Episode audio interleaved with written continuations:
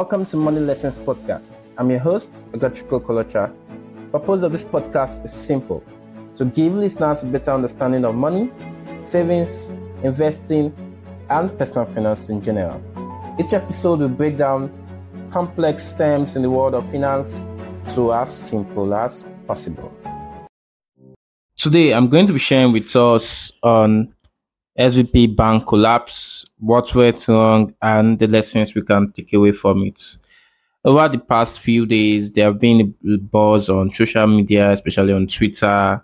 People have been writing long threads on what happened with the bank, what caused it. You know, the podcast here and there. A lot of people are putting out their own opinions. Some of them wrong, some of them right. You know about what really went wrong. So this is not going to be um, entirely different from what a lot of people have said, but um, in a simpler way. And my focus is not going to be on what actually went wrong, but actually the lessons that I'm taking away from what went wrong. Right. So now SVB, Silicon Valley Bank, is one of the top 20 recognized bank in the US and it's largely used for um, VCs or largely used by VCs in raising funds. So lots of startups, you know, have accounts with SVB. In fact, there's a saying that about 50% of the startups in US use SVB.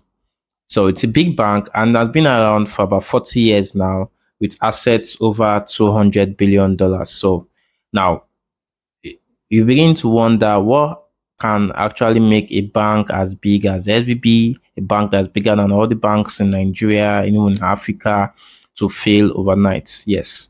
Some people usually say um, uh, too big to fail, that there are some companies that are too big to fail. Well, but I've seen that in recent times, there is nothing like too big to fail.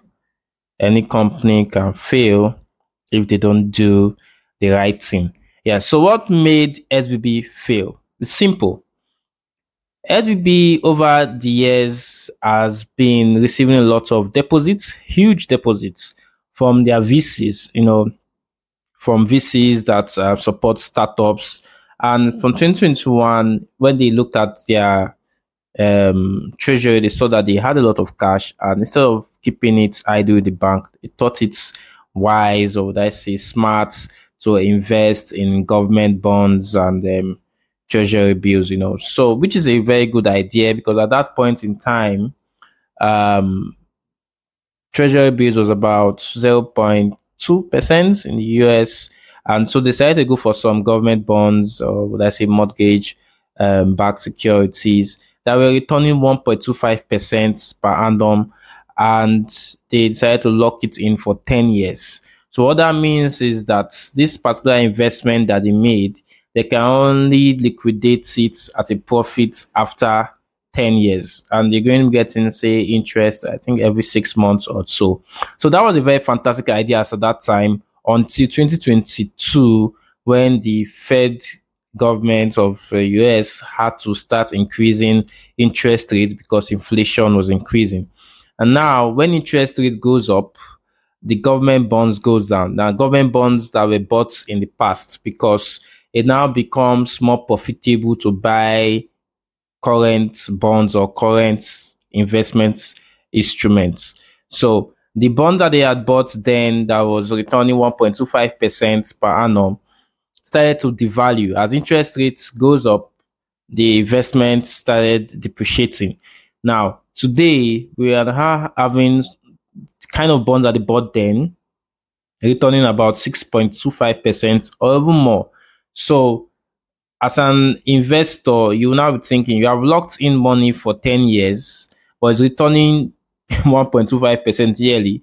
But currently, in the year we are now, if you buy that same investment or invest in that same opportunity, you're going to be getting 6.25%. So it's kind, it's kind of dumb to leave your money there whilst people are taking advantage of current reality. So nobody would have expected that would have um, T bills in the US getting as high as 5% within a six months tenure in 2023. Nobody would have expected that. So it wasn't that foolish for um, SVB to have locked that money or that um, investment for 10 years. Right. But anyways, they did it. So now what has happened is that in recent times, these startups that they keep money for, they save money for, I've not been requesting for um, um, loan or I've not been requesting for, I've not been getting new money from VCs. They have had to be withdrawing their existing, you know, um, stuff or existing fund in the bank. So which has been going on well until recently the bank now came out to announce that this asset we have been holding you know, for the past two years and we, we were hoping to hold for 10 years. We have had to sell it now because of current reality. It's not profitable holding it. And we have recorded about $2 billion loss.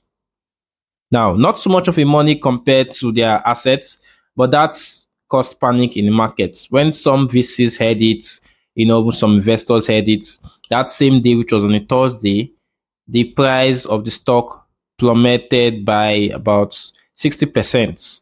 So now that was just a tip on the iceberg, or how do they call it? A tip on the icing, or the, or the, or the icing on the cake. You know, some VCs now have to start telling their startups that, guys, you need to pull out your money from SVB. SVB, I don't think that is going to um, sustain this um, recession or this difficult um, economy that we are right now because there is no how that the government would have continued increasing interest rates without anything breaking. So personally, I'm not surprised that a bank collapsed because when you continue increasing interest rates, you're going to stifle the economy, stifle goods. People will be um, unwilling to spend money as much. So companies will stop growing at the pace at which they were in the past. As, and we can see that over the last six months, different companies have been sending out their staff, you know, back home. You see Facebook,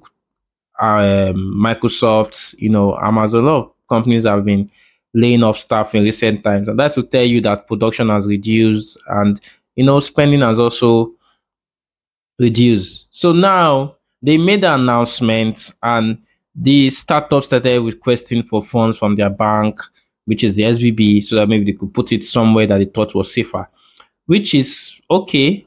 What is not okay is having all of their depositors requesting for money from the bank at the same time.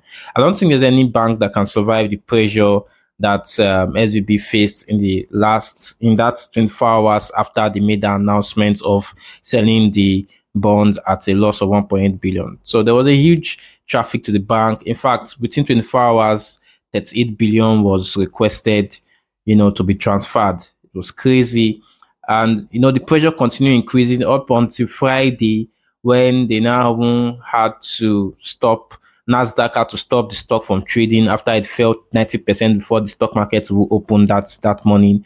And then the regulators in um, Silicon Valley had to step in to, you know, to shut the bank and um, it it was a crazy it was a crazy run. I know. So since after then, there has been panic everywhere. In fact, some um some banks have had to issue the following Monday, which was yesterday. Some banks have had to issue statements to their customers or to their clients saying, guys, your money is safe with us. You don't have to panic, sell our assets.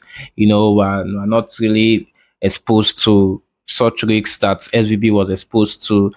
And then the government stepped in to say, okay, depositors, you don't need to panic. Don't worry. Well, your, your deposits are safe and secure, which is somehow like the US Fed saying, um, we're going to buy back, you know, whatever losses that SVB has incurred, but the bank is going to, the, there will be consequences for the management and all of that.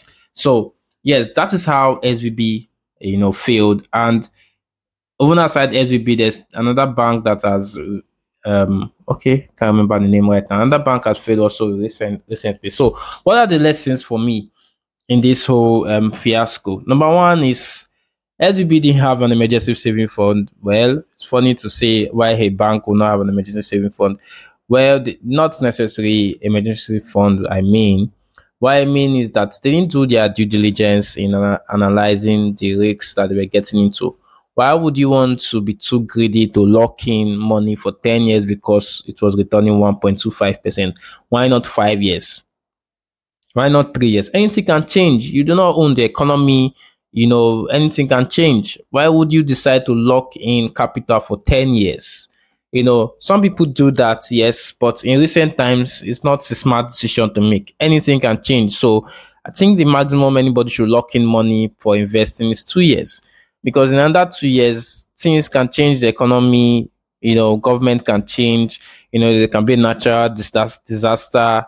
You know, there can be. Um, you can never tell what what will happen. You know, and um, it is important that when you are taking such risks, you in a, over a long over a long tenure, you you invest um, not so much money that's going to leave you exposed in the future. Then as well, and that lesson is um, a bank run can happen to any bank. Once depositors begin to panic and everybody's requesting for funds from the bank, then you know that that kind of bank can also crash. So banks should be able to manage information. Probably they could have told investors or told the public in a better way how they had recorded the 1.8 billion loss instead of just coming to say, okay, we have recorded this loss and we tend to raise this money from the stock market.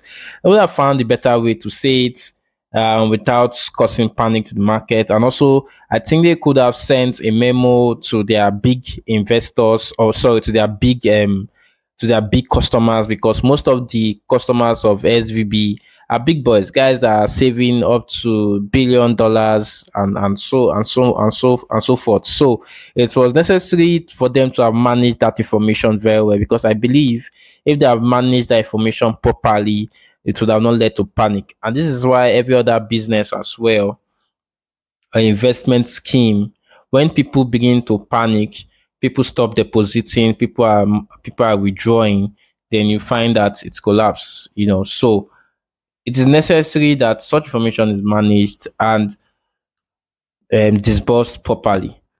Then again, it's to tell us that there's nothing that's too big to fail. Even if a bank can fail, that means that investments you are doing can also fail. So it's necessary to diversify. At least tell people diversify, not just diversify your investments, also diversify your savings. Do not have all your money in one bank something can happen, or maybe you need the money as an emergency and not be able to get it out, you should have different banks for savings and keeping money. Same same um, same thing applied to your investments. Even if you're using fintech apps, you know, one app for stocks, one app for crypto, one app for ETF. You know, we have different apps. Maximize as many as possible so that you are not exposed to one um, you're not the risk is not so much, you know, and you, the risk yeah, so that the risk exposure is reduced for you. And SVB is lucky, or SVB depositors or SVB customers are lucky that the Fed have stepped in because for the FDIC, depositors are only insured up to the tune of two hundred fifty thousand dollars. That would have mean that any other depositor that had any amount more than 250,000 would have lost the money. Well, Biden is good. Happy, maybe looking forward to the next election. I really want the economy to get back on speed because if um, there is a case of SVB depositors losing their money, it would have led to more panic and other banks would have been affected. In fact, by the end of this week, would have heard that at least two or three other banks would have collapsed because I've been seeing on the news that the big banks like JP, Bank of America, have been receiving a high influx of money in recent times. And that is to tell you that people are withdrawing their money from smaller banks to put it in um, bigger banks where they think that their money is going to be safe. So, yeah, this is it. And thanks for listening. Remember, financial literacy is not a one day journey and it's not a sprint, it's a marathon. You need to keep learning, you need to keep hearing to learn. Catch you another time.